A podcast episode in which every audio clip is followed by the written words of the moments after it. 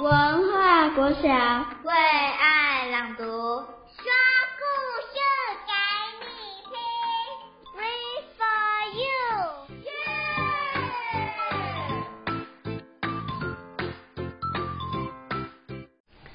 Dear students, I am Mei Mei Wu. Today I want to read a book for you. This book is Wangaree's Trees of Peace, a true story from Africa. It talks about peace. The pursuit of peace is not only between people, but also between people and nature. How can we maintain a peaceful heart and contribute to the harmony of the world? Let's follow my story to figure out. 在非洲肯亚山脚边，万格利住在绿树成荫的大伞下。他和妈妈到森林打柴时，会观察林中的鸟儿。他也帮忙从肥沃的土壤中收成芋头、甘蔗和玉蜀黍。万格利在学校表现出色。当他像森林的树木那样长高时，他获得奖学金到美国求学。六年后，万格利学成归国，看到肯亚老家改变了，发生了什么事啊？他纳闷着，树都到哪儿去了？万格利看见妇女从好几里外的远方弯腰背着柴火回家，他眼见贫瘠的田里长不出农作物，还有鸟儿到哪里去了？为了盖房子，成千上万的树被砍下来，却没有人栽种新的树。肯亚全国都会变成荒漠吗？他疑惑着，泪水留了下来。万格利为贫瘠的土地思索着：我可以在自家后院种一些新的树，取代这些失去的树。一棵一棵的种，一开始他栽下九株幼苗，看着幼苗逐渐茁壮。让万格利想再多种一些。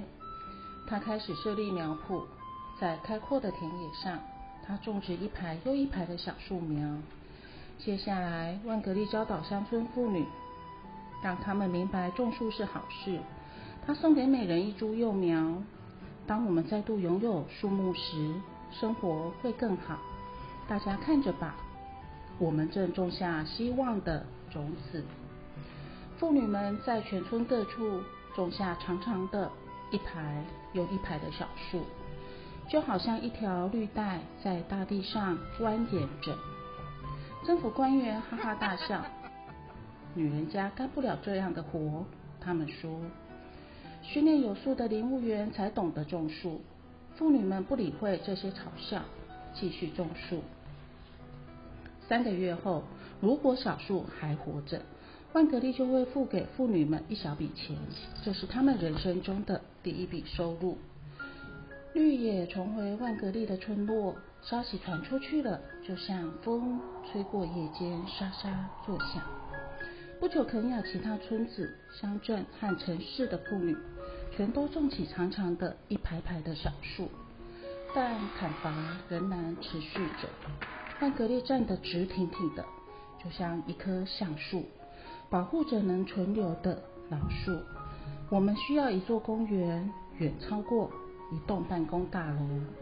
可是政府官员不同意，万格利阻挡了他们的路。于是官员用棍子打他，他们叫他麻烦制造者，把他关进监牢。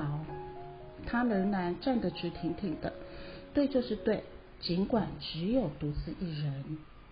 但万格利并非独自一人，整个非洲都在谈论树木这件事，就像维多利亚大湖边的涟漪一般扩散出去。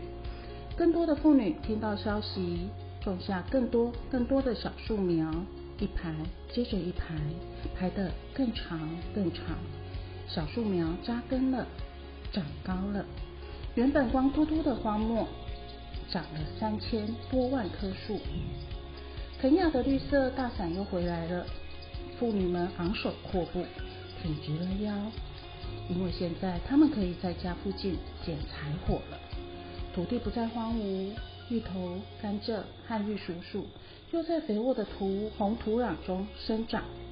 全世界都听说了，万格利的树木和他那批种树妇女大军的故事。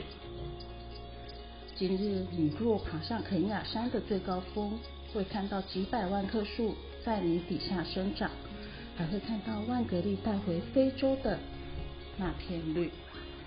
今天我们听到肯雅万格利马太的故事。他在国外完成学业，回到自己的家乡肯雅的时候，发现家乡的树木都消失不见。原来为了解决贫穷的问题。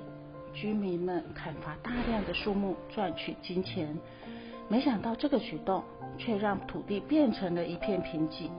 许多人必须要走到更远的地方搜集财货。因此，万格利马太带领许多妇女一起种树，不但让家里有新的收入，更重要的是让绿色重回肯亚大地。但你知道吗？就算万格利马太以及许多人积极的种树，世界上的树木还是越来越少。好多国家都希望能开发更多的土地，赚取更多的金钱，却没想到土地少了，树木的保护不但逐渐的沙漠化，种不出新的植物，连带动物居住的也消失，这些动物也会跟着从地球上消失不见。因此，世界上许多人正在想办法解决这个问题，希望在西元二零三零年以前，可以让树木的砍伐减少，恢复受伤的土地，使动物的生态重回到它们适合的地方。这就是联合国永续发展目标第十五项陆地生态的目标之一。想知道更多有关陆地生态的内容吗？你们可以上网搜寻联合国永续发展目标，就能了解更多世界上正在面临的问题。让我们一起为地球尽一份心力吧。